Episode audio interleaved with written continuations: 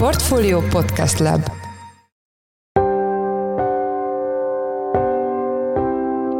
Mindenkit üdvözlünk, ez a Portfolio Checklist csütörtöki adása október 12-én. A mai műsor első részében Kínáról lesz szó, az elmúlt időszakban ugyanis több a hadsereghez közeli politikus is eltűnt a nyilvánosságból az ázsiai országban. Kínában a politika, illetve a párt az nagyon erőteljesen összenőtt a haderővel. A népi felszabadító hadsereg az tulajdonképpen a pártnak van alárendelve.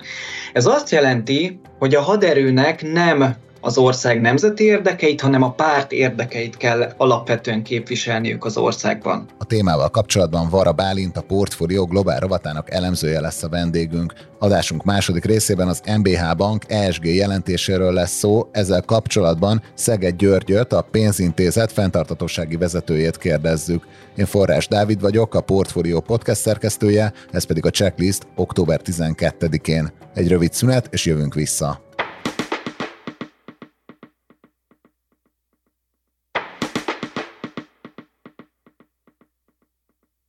Következő interjút Szász Péter, a Portfolio podcast szerkesztője készítette. Kívülről azt gondolhatnánk, hogy a kommunista Kína államszervezetének fenntartása különös fegyelmet igényel, a belső konfliktusokat a párt vezetése csírájában elfolytja. Az utóbbi időben végbe ment személy cserék azonban arra engednek következtetni, hogy belső feszültségek vannak az ország vezetésében.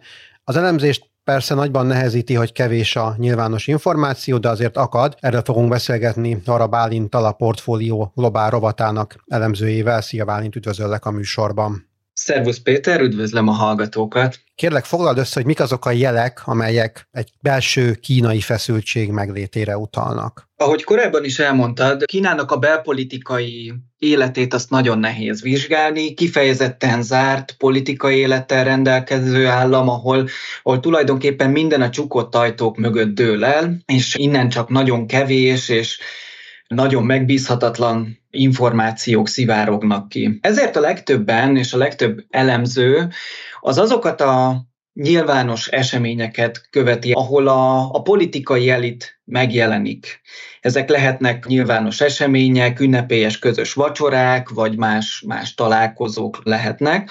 Aki ezekről a találkozókról hiányzik, nem képviselteti magát, ott már rögtön megindulnak a találgatások, hogy valamilyen probléma lehet a háttérben, az ő személyét azt valamiképpen a hatalom az megpróbálja a háttérbe szorítani, valószínűleg nyomósokkal maradt távol, Általában ezek azok a pontok, ahonnan a nyugati szakértők fogóckodó találnak abban, hogy, hogy mi dominálhat jelenleg a kínai belpolitikai életben. Egy másik ehhez hasonló mérce az az, hogyha egy prominens politikus, vagy egy, egy olyan személy, aki, aki magas pozícióban van Kína politikai életében, és rendszeresen szerepel a sajtóban, az egyszer csak eltűnik mindenféle indoklás nélkül, és hetekre vagy akár hónapokra is távol maradhat a nyilvánosságtól, nem nyilatkozik a sajtónak, nem jelenik meg, külföldön sem képviseli Kína érdekeit, és hasonlók. Tudsz esetleg példát mondani arra, hogy az elmúlt időszakban mely vezetők, milyen pozíciót betöltő emberek távoztak a kínai felsővezetésből? Igen, elég sokan vannak közülük. Az első látványos eltűnés a Sinkán külügyminiszternek volt még júniusban. Ő több hétig volt távol a, a sajtótól, pedig neki egy határozottan nyilvános szerepköre volt és mintegy négy hetes eltűnését követően végül bejelentették, hogy leváltják, és már az utódját is megnevezték.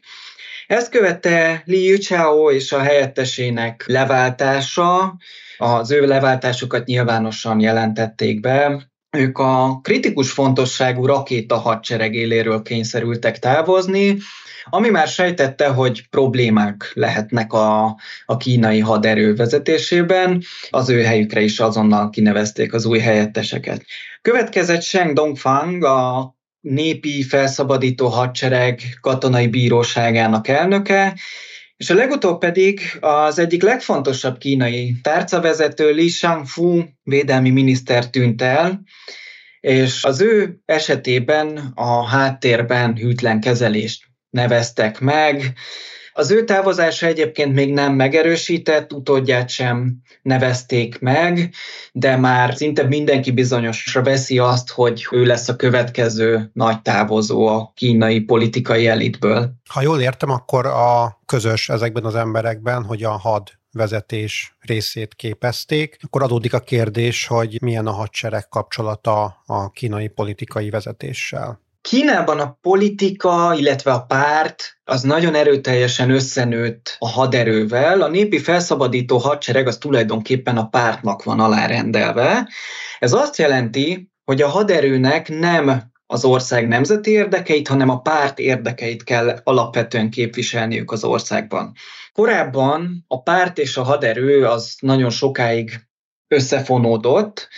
Ez tulajdonképpen ez az összefonódás és a pártérdekek szolgálata az még a kínai polgárháború időszakából származik, amikor két nagy rivális frakció harcolt egymással, és ekkor a kommunista párt kerekedett felül. Az 1980-as évekig ez egy nagyon erősen összenövő konstrukciót jelentett, a párt vezetésében a hadsereg vezetői is gyakran helyet kaptak, és ez később a Teng Xiaoping reformjai idején változott meg, amikor a hadsereget elkezdték leválasztani a pártról, és tulajdonképpen egy elég szabad kezet kaptak, elég kifejezetten nagy autonómiát, szabadon tevékenykedhettek számos területen, és ez azt jelentett, és akár az üzleti életben is tevékenykedhettek, új gazdasági konglomerátumokat hoztak létre, és ez a paktum volt a hallgatólagos megegyezés a párt és a haderő között, hogy a, a párt az autonómiát biztosít a haderőnek, a haderő pedig elfogadja a párt uralmát az országban, és ez egy ilyen állandó kényes hatalmi egyensúly volt a, a két egység között. Mind a mai napig ez a kényes egyensúly uralja az erőviszonyokat az országban. Beszéltünk arról, hogy több a fehér folt a kínai belpolitikával kapcsolatban, mint amennyit ismerünk, vagy mint amennyi ismerettel rendelkezünk. Viszont mégis az a kérdésem, hogy lehetett tudni, hogy milyen tényezők állnak a mondjuk úgy tisztogatások mögött. Pontosan tudni nem lehet, itt is csak találgatásokra lehet alapozni. Alapvetően három olyan tényező van, ami esetlegesen a, indokolja a jelenlegi helyzet kialakulását, a, a felső vezetők cseréjét, és ez a három akár össze is függhet egymással, tehát egyszerre is előfordulhatnak. Az első, és talán az egyik legfontosabb, az a háttérben megbúvó hatalmi dinamikák. Kínában az a jellemző, hogy minden egyes új elnök az igyekszik egy saját ö, kört alakítani, egy olyan érdekcsoportot, amelyik hozzá lojális és az ő érdekeit szolgálja. És nem ritkán ez azt jelenti, hogy párhuzamosan több elnök vagy több korábbi politikai vezető családjához tartozó körök versengenek a hatalomért az országban, ezek a csoportok mind a mai napig léteznek, tehát ahogy azt korábban elmondtam, Teng Xiaopingnek is a mai napig létezik egy érdekcsoportja, Xi Jinping is kiépítette a sajátját, és bizony ezeket a személyeket néha, néha cserélgetni kell. Ugye az is egy nagyon fontos szempont, hogy Xi Jinping a formabontó harmadik elnöki ciklusát kezdte meg Pekingben, és ez azt is eredményezheti, hogy az elmúlt tíz évben túl nagy hatalomra tettek szert bizonyos csoportok, akiket már ő helyezett Pekingben befolyásos pozícióba, és akár az is lehet, hogy ez ezt, ezt kell megosztani, akár versenyt szítani a hozzá lojális csoportok között.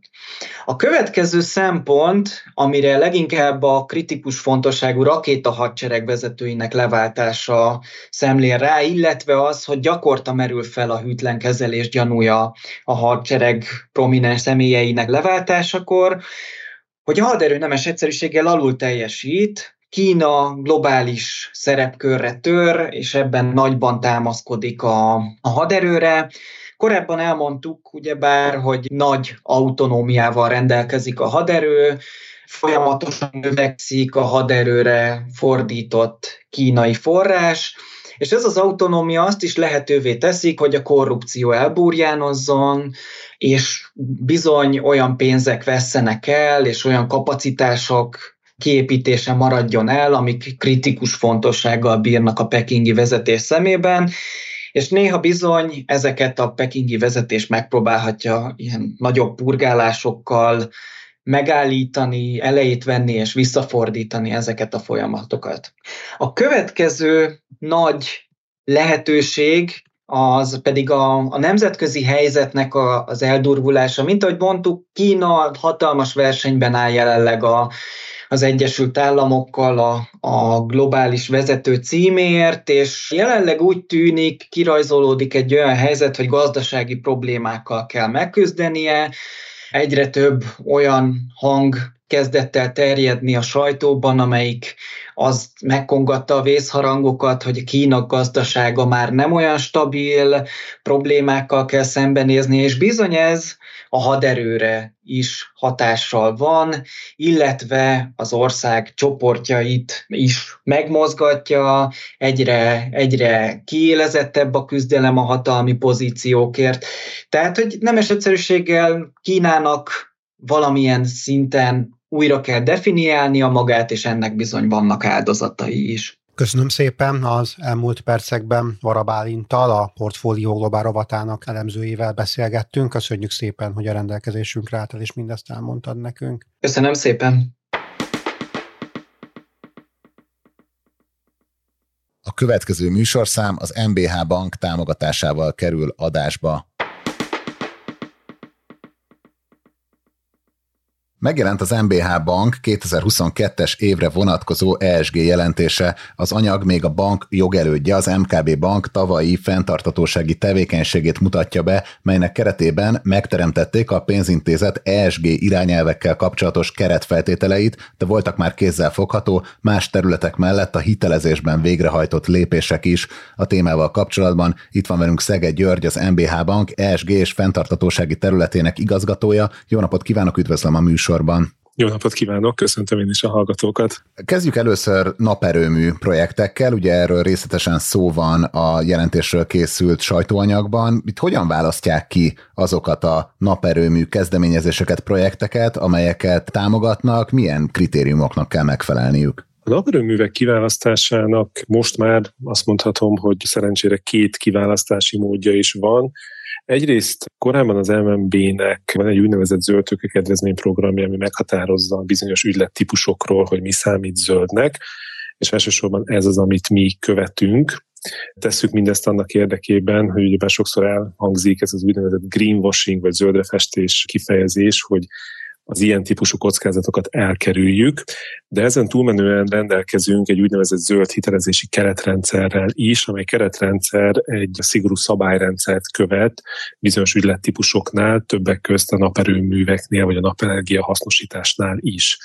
Ez gyakorlatban egyébként azt jelenti, hogy amikor egy ügylet beérkezik, akkor elsősorban szakértők, külső szakértők, szakmai szakértők bevonásával megvizsgáljuk azt, hogy azoknak a minimum elvárásoknak, ami alapján zöldnek lehet tekinteni egy ilyen ügyletet, azoknak megfelel-e, illetve sokszor lehet hallani ezt az úgynevezett EU taxonómia rendeletet, ami meghatározza azt, hogy egy adott tevékenység mikor fog számítani zöldnek, mert azon túlmenően, hogy például megújuló energiát ha felhasználva termelünk villamos energiát, oda kell figyelni arra, hogy más szempontokat ne sértsünk, tehát például minimális szociális munkakörülményeket annak a termék előállító cégnek, aki azt a napelemet adja, ezt be kell tartani, illetve én is, amikor a beruházást elvégzem, akkor arra oda kell figyelni, de értelemszerűen oda kell figyelni, vagy el kell végezni bizonyos környezeti hatásvizsgálatokat is, hogy a körülöttem lévő környezetet ne szennyezzem, ne károsítsam. Tehát egyszerű példával élve, én mondjuk egy erdőt hát nem lenne célszerű kiírtani azért, hogy napelemeket telepítsek, hanem nyilván olyan területre kell ezeket telepíteni, ami mondjuk nem fogja rombolni az ökoszisztémát. És az ilyen hatásvizsgálatokat kell elképzelni, vagy itt pontosan milyen módszertanokat alkalmaznak, amikor az ilyen ESG-vel kapcsolatos kockázatokat mérnek fel? Úgy mondanám, hogy ketté választanám a, a zöld ügyleteket, illetve az ESG kockázat értékelést, mert amikor egy zöld ügyletről beszélünk, és legyen akár ez egy naperőmű projekt, arra előre meghatározott szempontrendszerek alapján kell vizsgálatokat lefolytatni. De ennek egy előkapuja tud lenni az, amikor egy vállalat vagy egy bank úgynevezett ESG kockázat értékelést vezet be az ő kockázat ellenőrzési folyamataiba, ami nem feltétlenül jelenti azt, hogy minden egyes ügyletet fog zöldnek tekinteni, és azért nem tud minden egyes ügyletet zöldnek tekinteni, mert ahhoz egy vállalatnak iszonyat mértékű adatszolgáltatási kötelezettséget kell teljesíteni, nagyon sok mindennek kell megfelelnie. Viszont a hitelintézeteknek most már el kell kezdenie felmérnie az ügyfeleinek, illetve az ügyleteinek is az ESG kockázatait, ami azt jelenti, hogy egy alacsony, közepes vagy magas kockázatba sorolunk be bizonyos ügyleteket.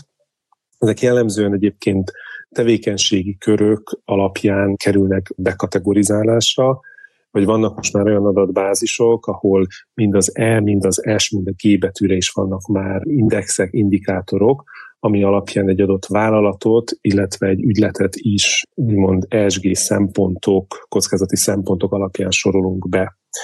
Annyi még hozzátartozik ehhez, és próbálom egy kicsit, és mondjam, rövidre fogni, mert ez bizonyos szempontból egy idő után unalmassá tud válni, hogy amikor egy viszonylag kis vállalatról, mikrovállalatról beszélünk, akkor egy ESG kockázat értékelést igyekszünk automatizált módon megvalósítani, tehát olyan adatbázisok, vagy olyan nemzetközileg elfogadott szempontrendszerek alapján kategorizáljuk be magát az ügyfelet és az ügyletet, amihez nem feltétlenül kell az ügyféltől adatot bekérni. Ez azért fontos, mert legalább fogjuk látni az ő tevékenysége alapján, hogy ő milyen kockázati kategóriába tartozik. Ez nem azt jelenti, hogy ő neki nem adunk hitelt, viszont a mi kockázatkezelési politikánk, a stratégiánkat, illetve üzleti stratégiánkat is idővel olyan irányba kell terelni, hogy a magas ESG kockázatú ügyleteket és ügyfeleket idézőben mondom, hogy szorítsuk ki, tehát próbáljuk őket átnevelni. De minél nagyobb vállalatról beszélünk, minél nagyobb árbevételű vállalatról,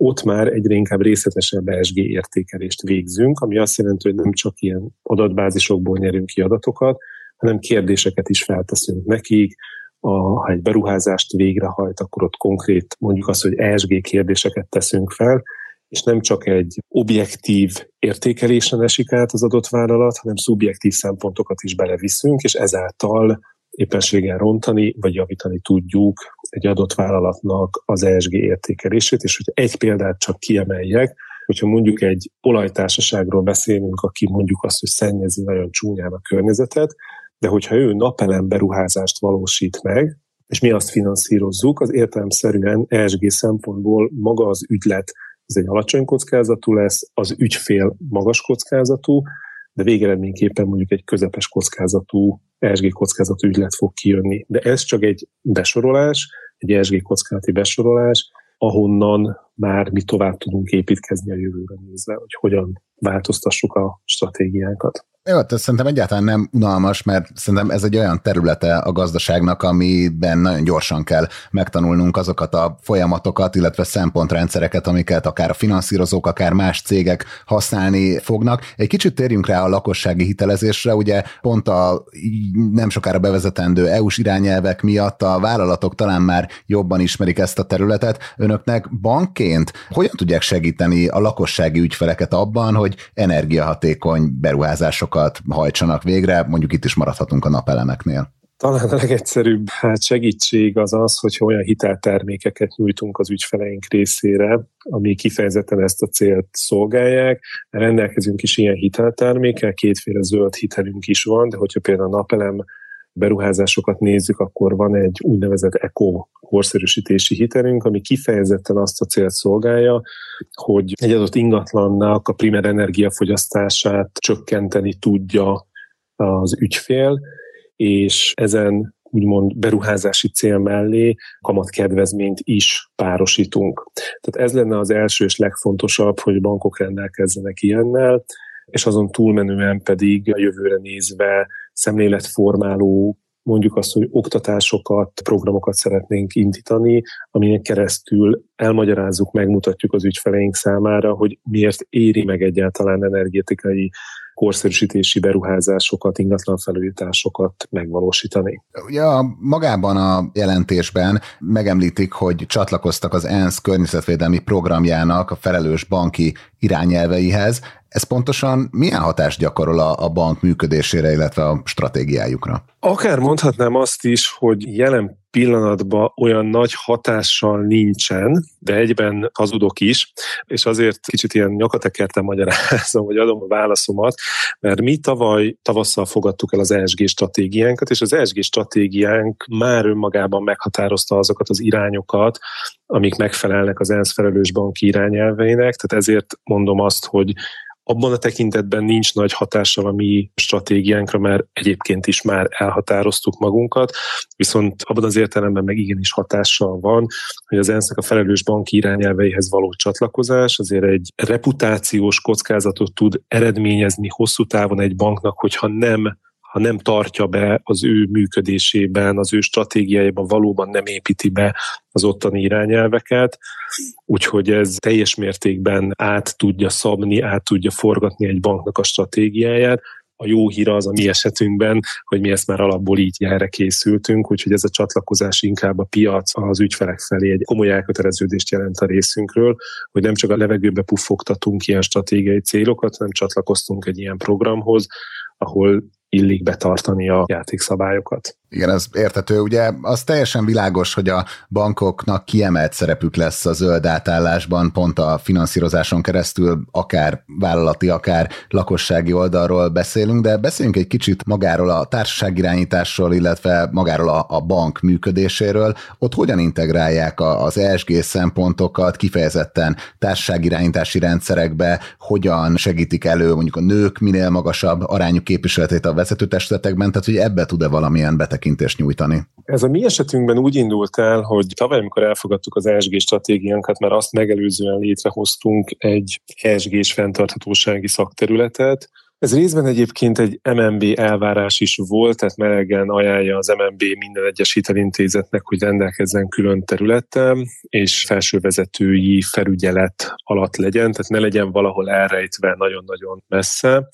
Ez az egyik, ami azért fontos, mert önmagában, hogyha már egy ilyen területtel rendelkezik egy vállalat, stratégiai céljai közé emeli az ESG-t, akkor ez elindul egy olyan úton, amihez nagyon nagy mennyiségű adatszolgáltatás szükséges, nem csak a zöld portfóliónkról, hanem arról is, hogy mi miként teszünk a közvetlen környezetünkért, és miként próbálunk társaság irányítási oldalról megfelelni. Ezt a gyakorlatban egyébként úgy lehet a legegyszerűbben lefordítani, és én úgy szoktam egyébként kezelni ezt a témát, hogy ahogy országokat, illetve vállalatokat is nagy hitelminősítők minősítenek, ugyanúgy léteznek már úgynevezett ESG minősítések is, amelyek nagyon-nagyon széleskörű információt kérnek az adott vállalatokról, vagy éppensége hitelintézetekről, és ez hosszú távon azt igényli, hogy minél több információt adjunk nyilvánosságra magunkról, minél több releváns adatot, ami az E, az S vagy a G betűre vonatkozik, és ehhez arra van szükség, hogy a vállalatnak minden egyes területe, tehát tényleg az ingatlan üzemeltetésen keresztül a kockázatkezelésig felkészült legyen és képes legyen nagyon leegyszerűsítve adatszolgáltatásra. A mi esetünkben egyébként még annyit érdemes megemlíteni, hogy amikor elkezdtük a fenntarthatósági területet felépíteni, mi alapvetően egy kompetencia központ vagyunk, mi próbáljuk az aktualitásokat, a főbb irányelveket megvalósítani, meghonosítani házon belül. Ezzel párhuzamosan létrehoztunk egy nagyköveti programot is, ahol vannak ESG nagyköveteink, akikkel azt a célt szeretnénk elérni, hogy minden területen legyen egy ESG nagykövet, akik a napi működésükbe bevonják, vagy részévé fog válni az ő működésüknek az ESG törekvések, az ESG irányelveknek való megfelelés, mert gyakorlatilag így tudjuk azt hosszú távon elérni, hogy nem egy adott terület fog ezzel a témával foglalkozni, és ez azért fontos, mert ne úgy tekintsünk erre, mint egy ilyen compliance jellegű megfelelés, hogy egy fenntarthatósági jelentést csinálunk, és azt kipipáljuk, hanem minden egyes terület foglalkozik valamilyen szinten a témával. Tehát például a banknak a az SMS-ében is benne van nagyon-nagyon sok területnél, hogy az ESG és fenntarthatósági törekvéseket segítenie kell. Tehát így próbáljuk mi elvinni az összes területre ezeket a törekvéseket, és így próbálunk számot adni a külvilág felé magunkról. Akkor jól gondolom el, hogy mondjuk a jövő évi jelentésben már ilyen diverzebb programokról is lehet majd olvasni, vagy itt pontosan milyen irányba fejlődnek most a bank céljai? Nagyon sok mindennel kezdtünk el foglalkozni már tavaly is, de főként idén. Én, amit szeretek kiemelni az idei programok közül, az az úgynevezett Net Zero Banking projektünk, aminek keretében nem csak a saját úgynevezett Scope 1, Scope 2-es kibocsátásunkat számítottuk ki, hanem az általunk finanszírozott portfóliónak az úgynevezett Scope 3-as kibocsátását is kiszámoltuk. Ez azért fontos, mert amikor a Párizsi klímaegyezményből kiinduló 2050-re érjük el a nettó karbonsemlegességet című játékot játszuk, akkor ott nagyon fontos az, hogy tudjuk, hogy honnan indulunk. Mi az az alapkiinduló állapot, ahonnan csökkenteni kell. És egy banknak egyébként mondjuk, hogyha a saját kibocsátását egy egységnek vesszük, akkor a finanszírozott kibocsátás az körülbelül ennek a 700-szorosa is lehet, tehát vannak olyan tanulmányok, amik azt mondják, hogy kb. ilyen nagyságú, és ezért fontos az, hogy tisztában legyünk ezzel, mert jövőre már azzal szeretnénk foglalkozni, hogy a különböző iparágak, amiket finanszírozunk, arra egy úgynevezett ilyen kibocsátás csökkentési pályát rajzoljunk fel, és ez a kibocsátás csökkentési pálya az üzleti stratégiában kell, hogy úgy implementálódjon, ha nem is mondjuk jövőre, de a következő években fokozatosan olyan hitelcélokat próbálunk finanszírozni, olyan ügyfeleket próbálunk finanszírozni, aki tesz is annak érdekében, hogy az ő kibocsátását fokozatosan csökkentse. Úgyhogy ezt tartanám az egyik ilyen legfontosabbnak, és amit még kiszoktam emelni, hogy ez az úgynevezett Scope 3 kibocsátás, ez ha magyar bankokat nézzük, akkor mi voltunk az elsők, akik ezt kiszámolták. Ennek a publikálása majd meg fog történni a következő hónapokban amikor majd felrajzoljuk ezeket a kibocsátás csökkentési pályákat, de ez egy nagy lépés mindenki számára, mert, mert nehéz kiszámolni, sajnos az adatminőség még azért pontatlan, de mi azt mondtuk, hogy ezzel elkezdünk foglalkozni, hogy mi hamarabb arra a pályára lépjünk, hogy igenis ténylegesen csökkentünk kibocsátást. És akkor csak egy ilyen értelmező kérdés a végére, hogy akkor ez a Scope 3-as kibocsátás az, amit leírt az előbb a példájában, hogy egy bank a finanszírozási tevékenységen kívül még hogy járul hozzá a kibocsátáshoz. Így van, így van, így van. Nagyon szépen köszönjük, hogy itt volt a műsorban. Az elmúlt percekben Szege György, az MBH Bank ESG és fenntartatósági területének igazgatója volt a vendégünk. Köszönjük szépen még egyszer, hogy a rendelkezésünkre állt. Köszönöm én is a lehetőséget. Az előző műsorszám az MBH Bank támogatásával került adásba.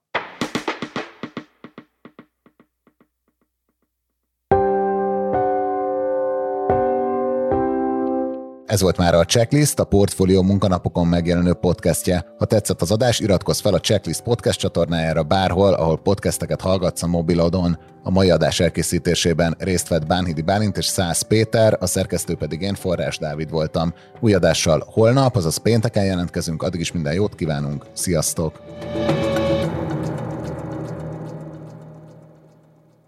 Reklám következik.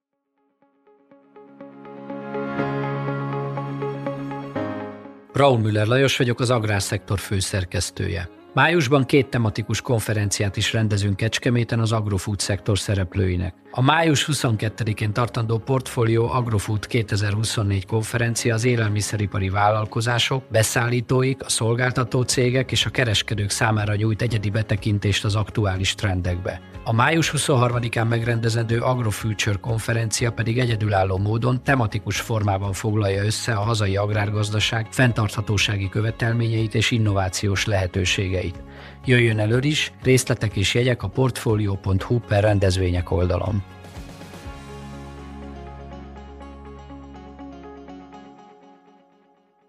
Reklámot hallottak.